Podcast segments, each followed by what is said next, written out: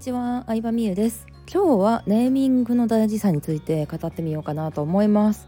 ネーミングの大切さは、まあ、結構インスタとかブログとかメルマガとかいろんなところでね話してたりするんですけど、ネーミングを変えるだけで売り上げが変わることは私の経験からしても結構ありますね。うん、その特になんだろうなあの無形サービスってネーミングがめちゃくちゃ大事なので、しかも名前を変えるってさコストかかんないじゃないですか。中身を変えるでもうん、質を変えるでもなく、でもネーミングを変えるだけで売り上げ上がるんだったら、マジでこの辺のキャッチコピーとかに関係してくるんですけど、ちゃんと勉強した方がいいなっていうのはすごい思います、まあ、例えばこれ女子が聞いてくれてると思うので、ほとんどマツテパーマ最近してるんですね。私マツテパーマってパリジェンヌマスカラみたいな、パリジェンヌなんちゃらっていうブランドがあるんですよ。そのマツテパーマのなんか方法やり方なんかな、ノウハウなんかな、ね、パリジェンヌって結構高いんですけど、もう名前勝ちですよね。正直なんとなく高級感あって、なんか可愛くなれるんじゃないかみたいなネーミングじゃないですか。もう聞いた時天才かなと思いましたもん。あとは Uber Eats も結構ネーミングの大切さに気づき始めたお店がね増えてきたなって思うんですけど、やっぱ Uber Eats ってあのそんなに食に興味ない人が頼む、頼むわけですよ。本当に食べ物グルメな人ってお店に行くじゃないですか、うん、なのでやっぱネーミング勝負なんですよね。ネーミングでいかにこうお店がずらって並んでる中で、え何このお店ってこう手を止めさせるかどうかが勝負っていうところがあって、面白いなと思った名前がサーモンを喰らえっていう名前の店。そうサーモンサーモンに関係したねあのメニューばっかりが置いてあるんですけど、サーモンくらいとか、あのとりあえずタンパク質、うん、とりあえずの鶏は鶏肉の鶏なんですけどあのー、本当にあのタンパク質、ブロッコリーとか鶏肉しか売ってない店なんですよね、うん、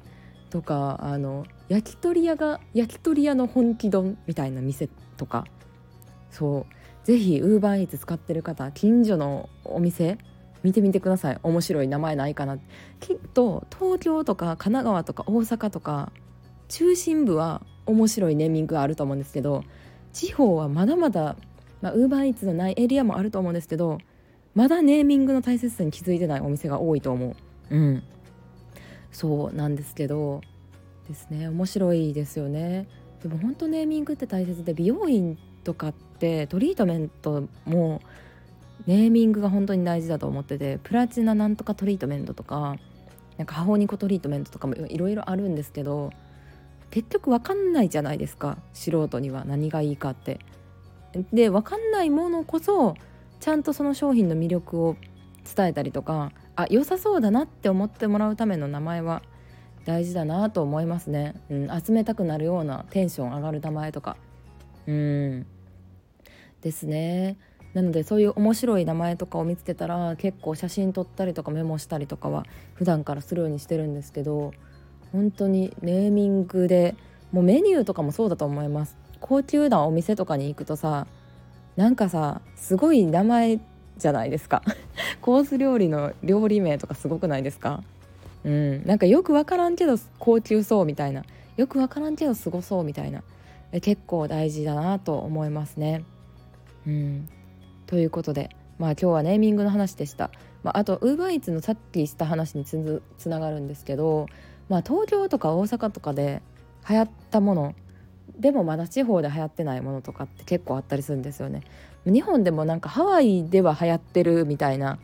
アサイーボウルとか、 なんかハワイでは流行ってるパンケーキとかあるじゃないですか。どこどこで流行ってるけどまだ日本には来てないみたいな、なんかその格差を利用して東京で流行ってるものを地方に持っていくと、こうそこで独り勝ちできたりするっていうのもあったりするみたいで、うん、なんか注目して他の業界で流行ってるものとかもね、アンテナを張って注目したいなと考えてます。はい、そんな感じで今日はネーミングの大事さについて語ってみました。皆さんの商品サービスネーミングどうでしょうか。ちゃんと時間をかけて考えてみると、またあのそれだけで反応変わったりするんじゃないかなと思います。ありがとうございました。バイバイ。